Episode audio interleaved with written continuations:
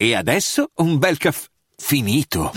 Perché rischiare di rimanere senza caffè quando puoi abbonarti a Caffè Borbone? Prezzi vantaggiosi, costi di spedizione inclusi, tante possibilità di personalizzazione e l'abbonamento lo sospendi quando vuoi. Decidi tu la frequenza, la qualità, scegli tra le cialde e capsule compatibili e crea il tuo mix di gusti e miscele. Mai più senza caffè con l'abbonamento Caffè Borbone. Tutte le info su caffèborbone.com.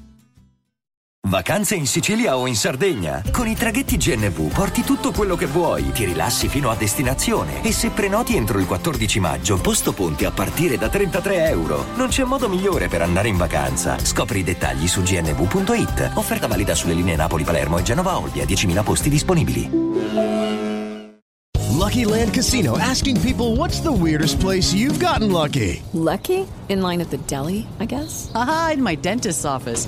More than once, actually. Do I have to say? Yes, you do. In the car before my kids' PTA meeting. Really? Yes. Excuse me, what's the weirdest place you've gotten lucky? I never win and tell. Well, there you have it. You can get lucky anywhere playing at LuckyLandSlots.com. Play for free right now. Are you feeling lucky? No purchase necessary. Void where prohibited by law. 18 plus. Terms and conditions apply. See website for details. With the Lucky Land slots, you can get lucky just about anywhere.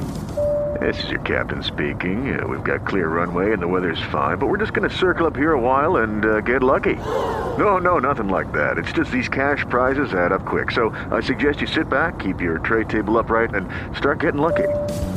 Play for free at LuckyLandSlots.com. Are you feeling lucky? No purchase necessary. Void where prohibited by law. 18 plus terms and conditions apply. See website for details.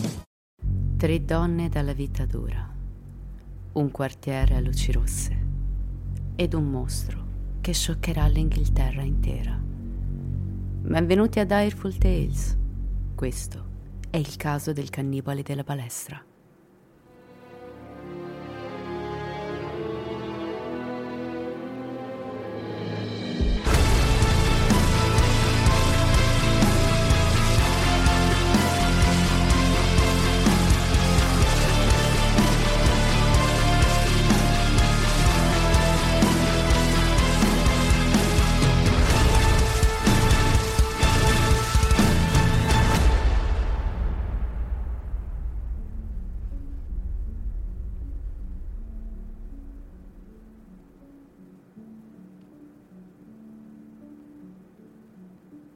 Dio deve rimboccarsi le maniche per salvarci tutti quanti. I barboni muoiono al freddo e le signore fanno brillare i loro diamanti. Le prostitute sono così affamate. Puoi vederle sulla strada tutta l'estate. Ti chiedono un favore. Ti danno il loro amore. Ma anche con mille uomini sarebbero sempre sole. Quante vite ci passano di fianco in silenzio? Quante persone incrociamo per strada senza farci caso? E chissà cosa stanno provando, a cosa stanno pensando. Chissà cosa sta accadendo nella loro giornata. Siamo talmente impegnati con i nostri pensieri che a volte nemmeno ci accorgiamo di chi ci cammina vicino. Altre volte invece scegliamo di ignorare, di non vedere. Chi vive per strada ha una stigma marchiata addosso e sembra che la sua vita valga meno agli occhi di una società frenetica che adora mostrarsi impeccabile. Eppure, siamo tutti umani, con sogni, desideri e paure su cui piangere in silenzio. Siamo a Bradford, nella campagna inglese del West Yorkshire, una città dura, conosciuta come la città murata. Durante il periodo industriale si arricchisce grazie alla lavorazione di carbone, ferro e dell'industria tessile. I salari permettono una vita pressoché tranquilla e le strade si ingioiellano di palazzi vittoriani. Con l'avvento del XX secolo e la deindustrializzazione dell'Inghilterra, però, le città subiscono un grave colpo, prima tra tutte Bradford. Il tasso di disoccupazione ha una rapida impennata e i cittadini cadono presto in miseria. Oggi Bradford colleziona una grande varietà di culture provenienti da tutto il mondo, ma purtroppo non ha mai riacquistato la sua ricchezza e il tasso di criminalità è molto alto. Si potrebbe dire inoltre che il confine tra ricchi e poveri è abbastanza netto e non è una città turistica, a meno che non siate interessati al quartiere a luci rosse, uno dei più popolati d'Europa. Ed è proprio qui che si sviluppa la nostra storia, nel Red Light District, lungo la Paradise Street e le vie circostanti, dove il traffico sessuale e la prostituzione non dormono mai. Basta prestare attenzione a chi si nasconde dietro il fumo delle sigarette, dietro le frange e i capelli mossi dal vento. Vite distrutte dall'eroina, donne dimenticate a cui è successo qualcosa di orribile e che sono finite qua, ad attendere ora dopo ora l'ennesimo incontro per cui vendersi. Qui incontriamo Susan Rushworth, una donna castana e magra, labbra sottili e grandi occhi nascosti da una frangia poco curata. Si prostituisce da tre anni la povera Susan, ma per lei non è sempre stato così. È cresciuta in una famiglia serena insieme ai suoi fratelli, nella zona rurale intorno alla città. Era una ragazzina dolce e divertente. Si sposa giovane e dà alla luce due splendidi bambini, di cui si prende cura con amore. Il rapporto con il marito si deteriora e così Susan divorzia. Poco dopo incontra un uomo e finalmente sembra coronare il proprio sogno d'amore. Con lui ha anche un terzo figlio. Ma colui che veste i panni di principe azzurro si rivela essere un tossicodipendente con il solo pensiero dell'eroina e nel tentativo di tirarlo fuori dal tunnel, Susan ci finisce dentro, restando poi sola, con bambini da mantenere e una nuova ossessione che la comanda. Inizia così ad avvicinarsi al quartiere a luci rosse della sua città e fa un tentativo. La famiglia della donna inizialmente non sa niente, ma con l'arrivo dei primi sospetti propongono a Susan di entrare in riabilitazione. La donna accetta, ma dopo solo tre mesi torna a battere il marciapiede nella zona di Manning, nella periferia di Bradford, lungo Paradise Street. È più forte di lei. Dentro di sé ha solo l'eroina che parla che la tiene in ansia, che le fa correre il cuore e ha bisogno di farsi per stare più tranquilla. Non ama stare molto in compagnia delle altre colleghe, per quanto conosca alcune di loro. Così Susan aspetta i suoi clienti alla fermata del bus. Ma qualcosa a un certo punto accade nel suo cuore. Forse una spinta nuova, forse il bisogno di cambiare vita. Susan parla con la madre e decide che è ora di finirla con quello schifo. È ora di dire basta all'eroina. Così, piano piano, passa al metadone. È il 22 giugno 2009, quando esce dall'abitazione della madre per recarsi in farmacia a prendere il medicinale sostitutivo. Promette di rincasare in meno di due ore, ma il tempo passa e Susan non fa più ritorno. Sua madre chiama Paul, il fratello della donna. Forse Susan c'è ricascata, o forse è in difficoltà e si vergogna a chiedere aiuto.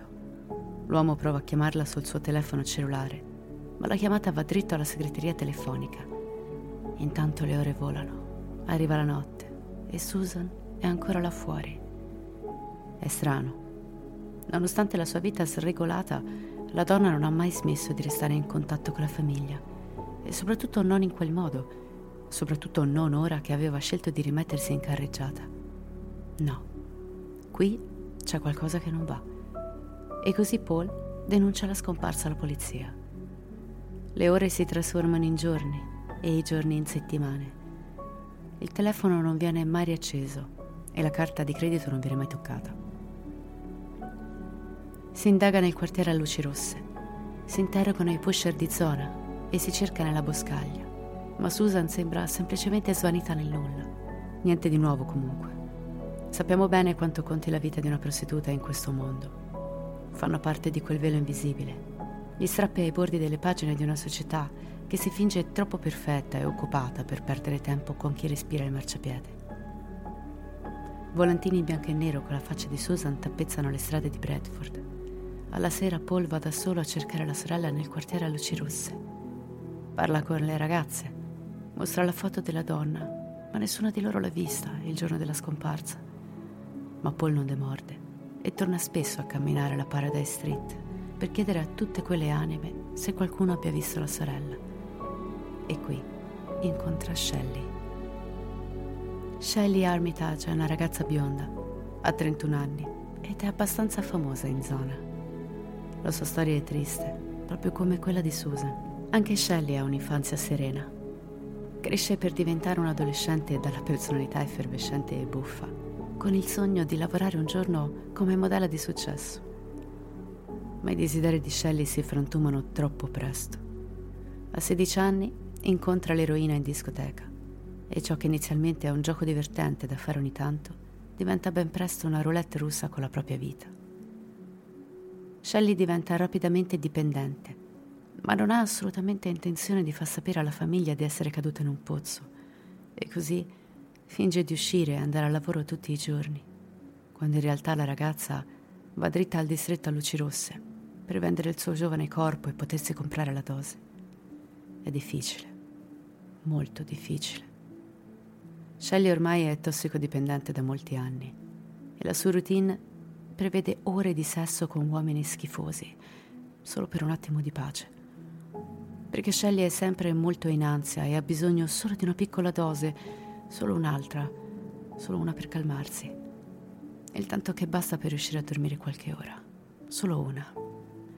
È il 26 aprile del 2010 quando incrocia per strada i suoi genitori. I signori Armitage sono molto felici di vederla e si mettono d'accordo per incontrarsi il giorno dopo e cenare insieme. È questione di attimi. L'incontro dura pochissimo. Poi Shelley svanisce nel nulla, per sempre. L'ultima cosa che fa quel giorno è chiamare la sorellina intorno alle 15. È un rituale, se così vogliamo definirlo. Le due sono abituate a passare molto tempo al telefono, nonostante la profonda differenza nella loro vita. Sono molto legate. La donna promette di richiamarla intorno alle 19, ma questo non avverrà mai. La sorellina tenta di mettersi in contatto intorno alle 19.15, ma il telefono di Shelley risulta staccato. La mattina dopo, la madre della donna viene svegliata da qualcuno che bussa alla porta. È il fidanzato di Shelley, che preoccupato chiede alla signora se la donna abbia dormito lì la notte prima. La madre ha un sussulto, come un sesto senso. Non ci pensa su due volte.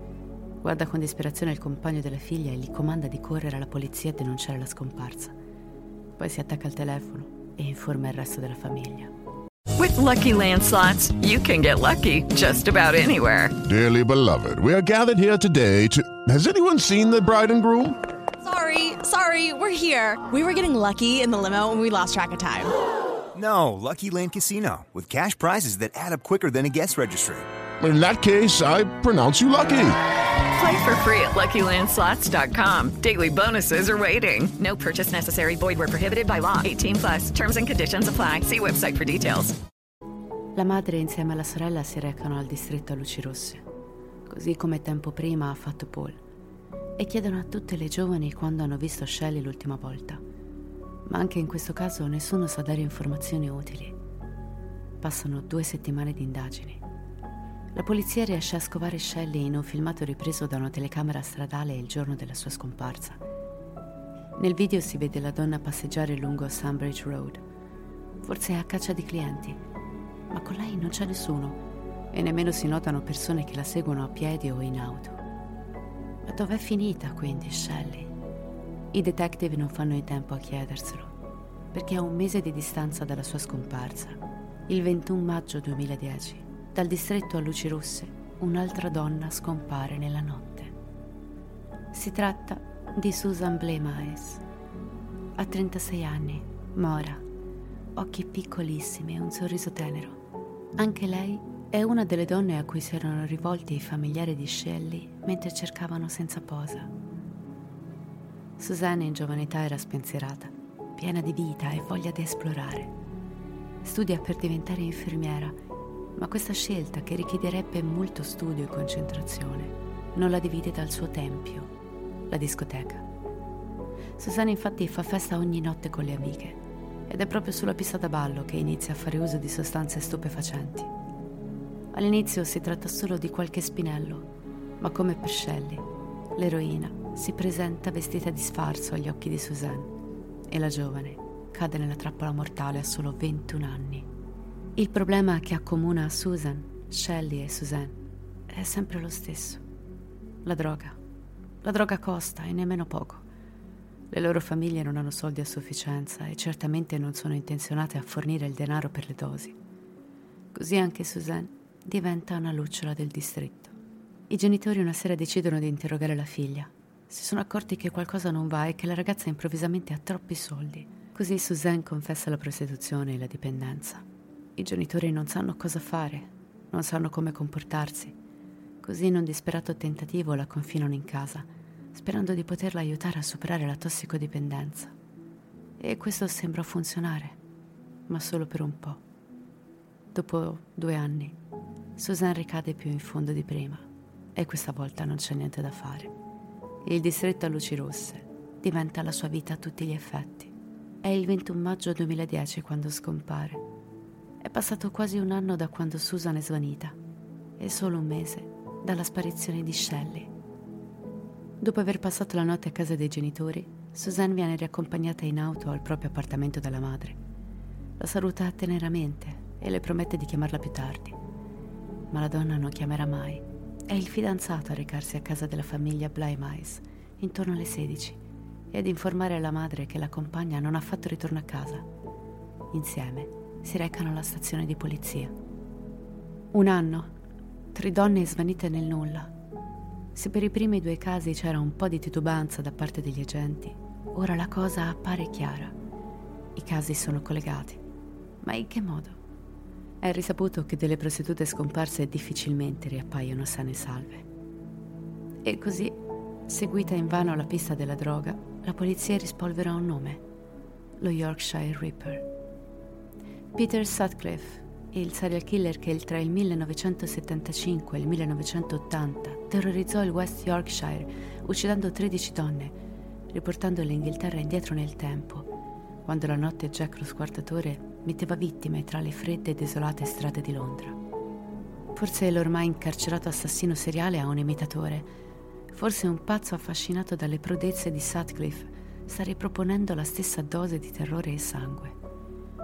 Ma anche questa volta non c'è tempo per pensare, anche perché le risposte arrivano subito, come un fulmine a ciel sereno. Ma non sono testimonianze e nemmeno un cadavere. È qualcosa di peggio. È un omicidio in diretta. Sono passati solo tre giorni dalla scomparsa di Suzanne. Nel quartiere di Homefield Court, a pochi passi dal distretto a luci rosse, in un complesso di appartamenti realizzato dalla conversione di un vecchio mulino, l'anziano portinaio sta controllando distrattamente le registrazioni che le telecamere di sicurezza esterne e interne al palazzo hanno effettuato nei giorni precedenti, convinto di scovare al massimo qualche piccolo vandalo in azione. Ciò che sta per vedere però gli cambierà la vita per sempre. Intorno alle 20.30 all'esterno si vede un uomo entrare nel palazzo in compagnia di una donna.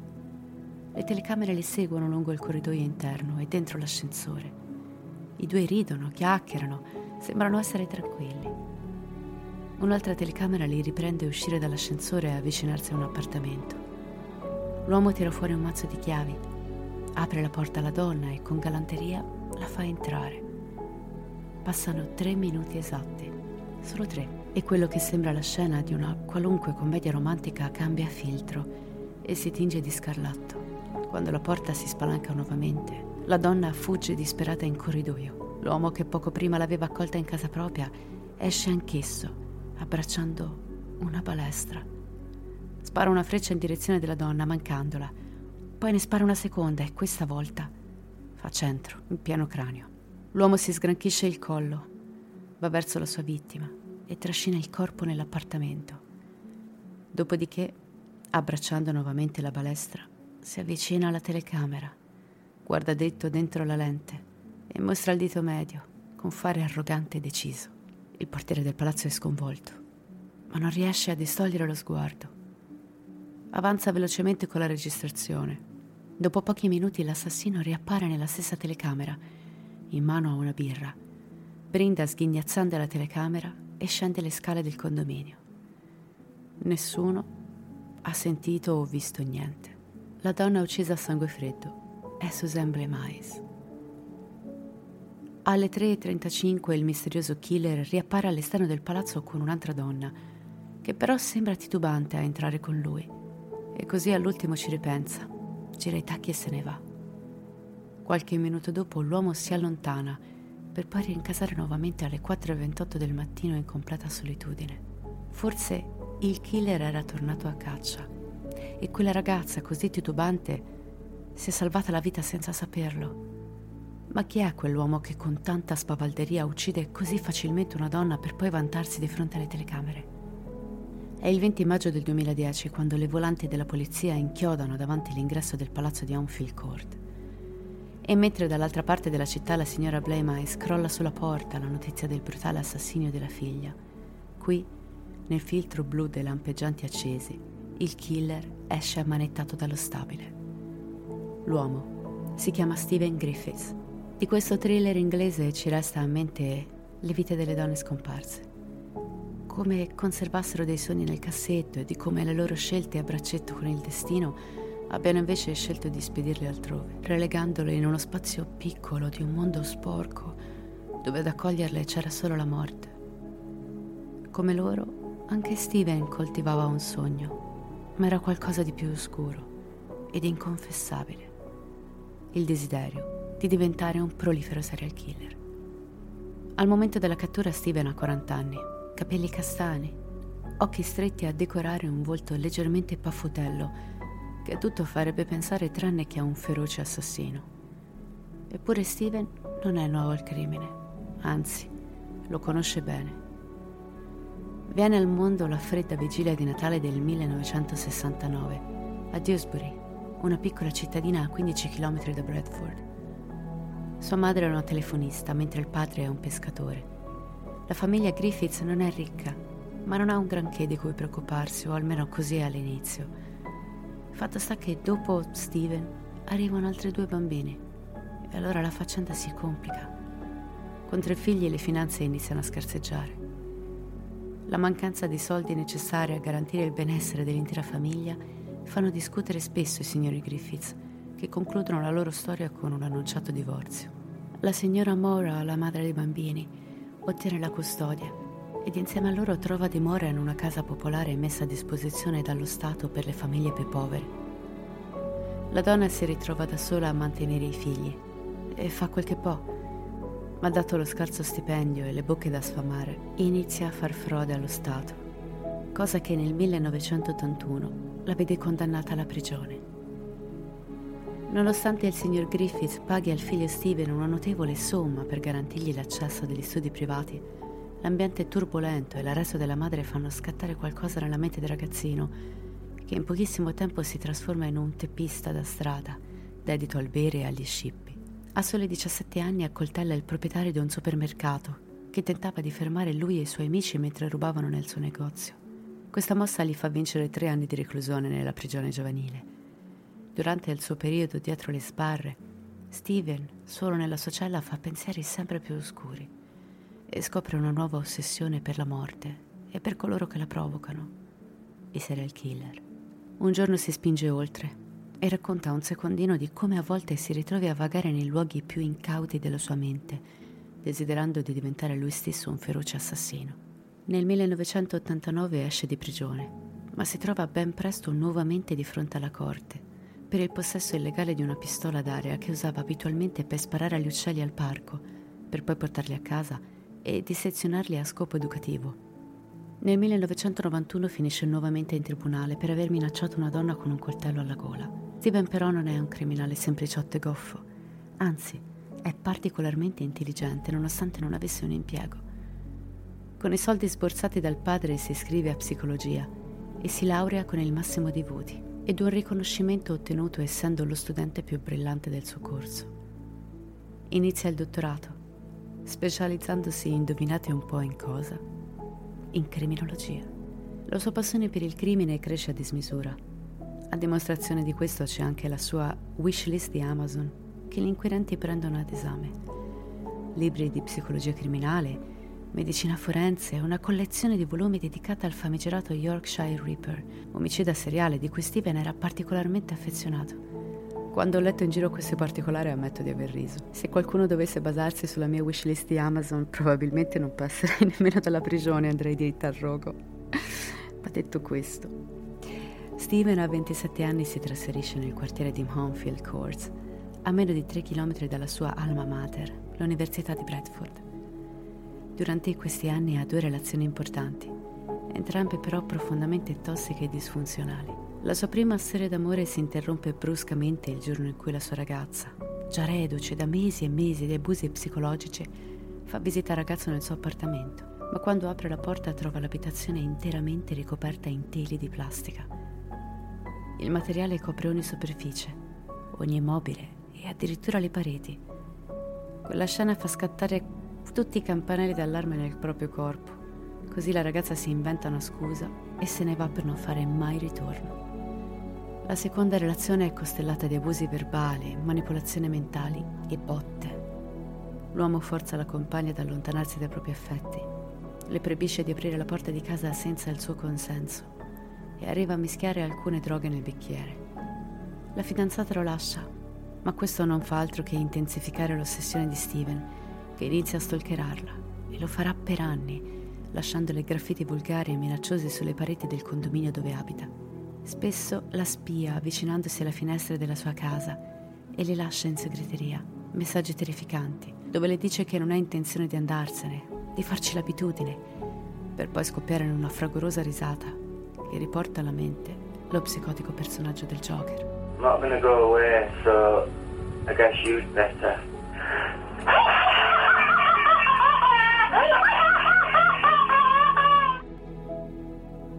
Nella mente di Steven le donne sono un'inutile delusione, a partire da sua madre, che lo ha abbandonato quando è finita in carcere.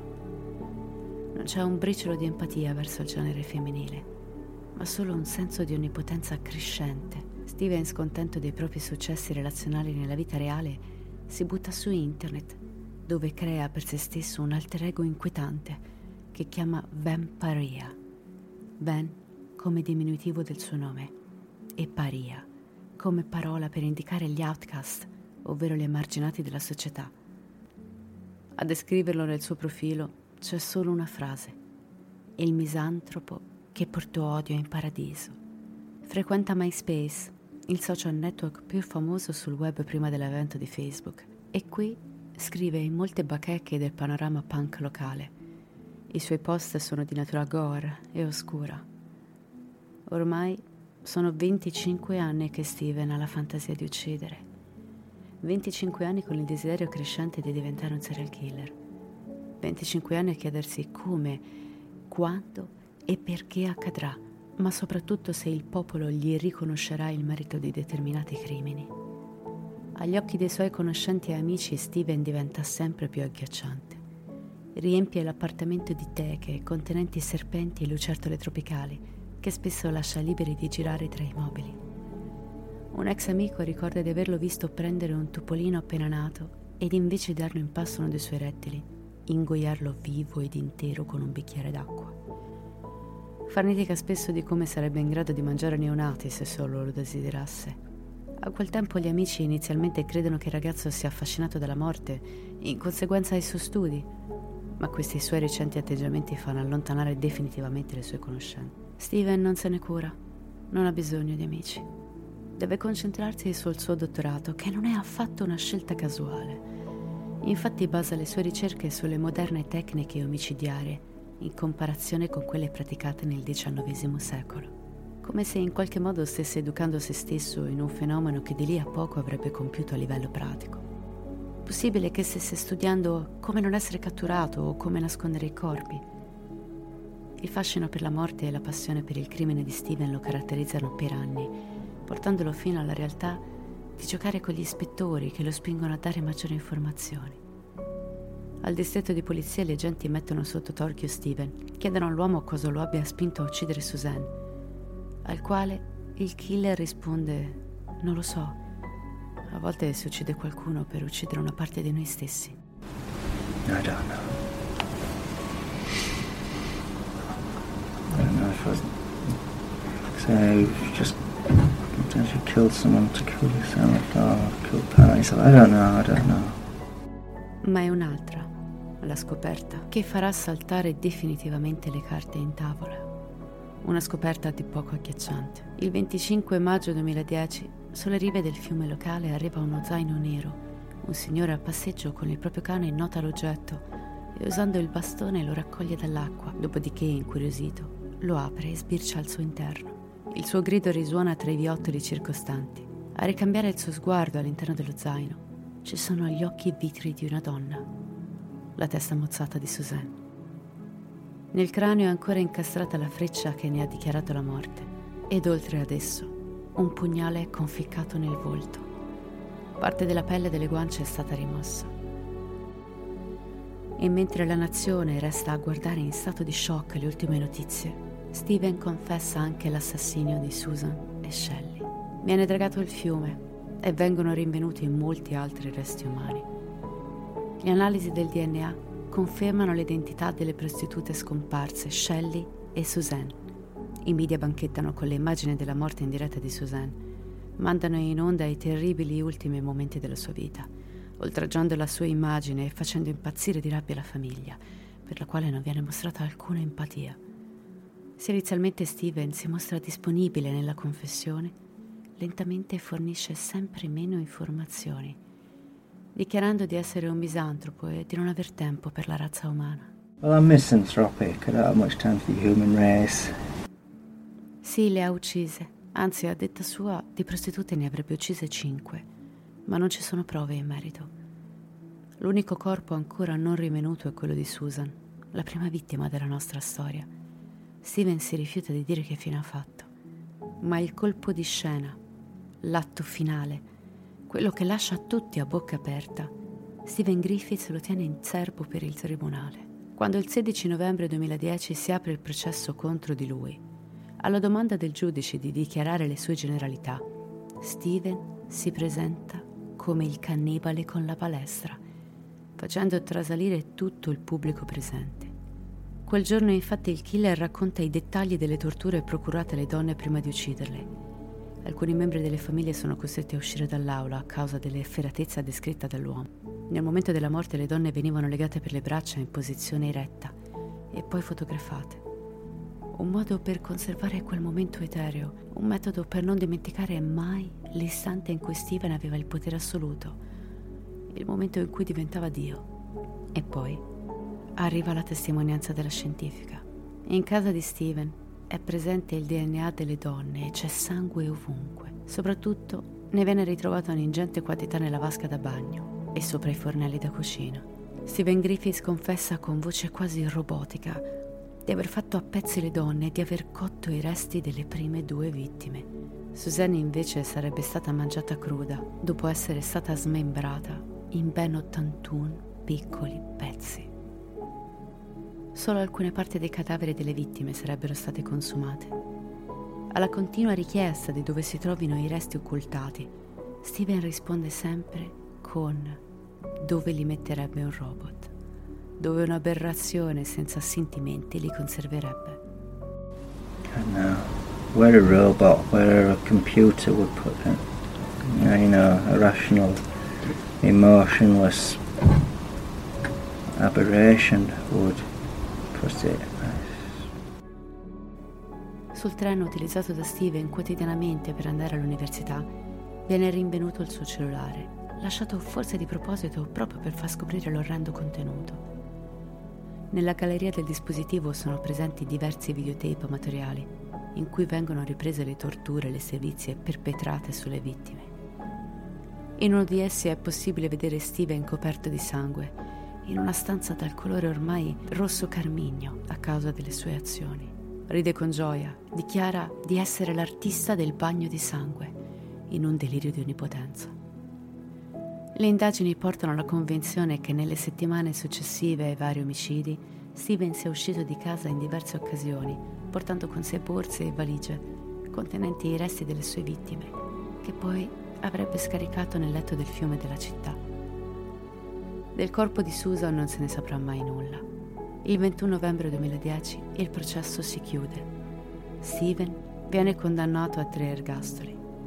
Il giudice in aula promette all'uomo che non sarà più in grado di vivere nemmeno un'ora da uomo libero. In questi primi 12 anni di prigionia Steven Griffith ha tentato più volte il suicidio e minacciato lo sciopero della fame, ma la sua condanna non è mai stata revisionata ed i suoi tentativi di riportare l'attenzione dei media su se stesso sono falliti miseramente.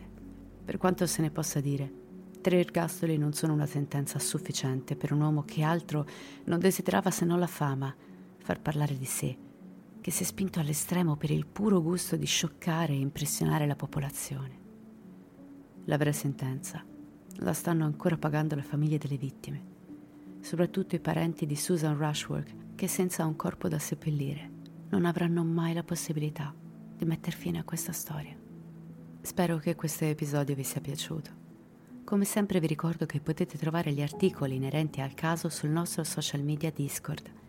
Trovate il link e altre informazioni sul sito direfultales.com. Vi ringrazio per la compagnia e vi aspetto al prossimo episodio. Come sempre, restate spaventati.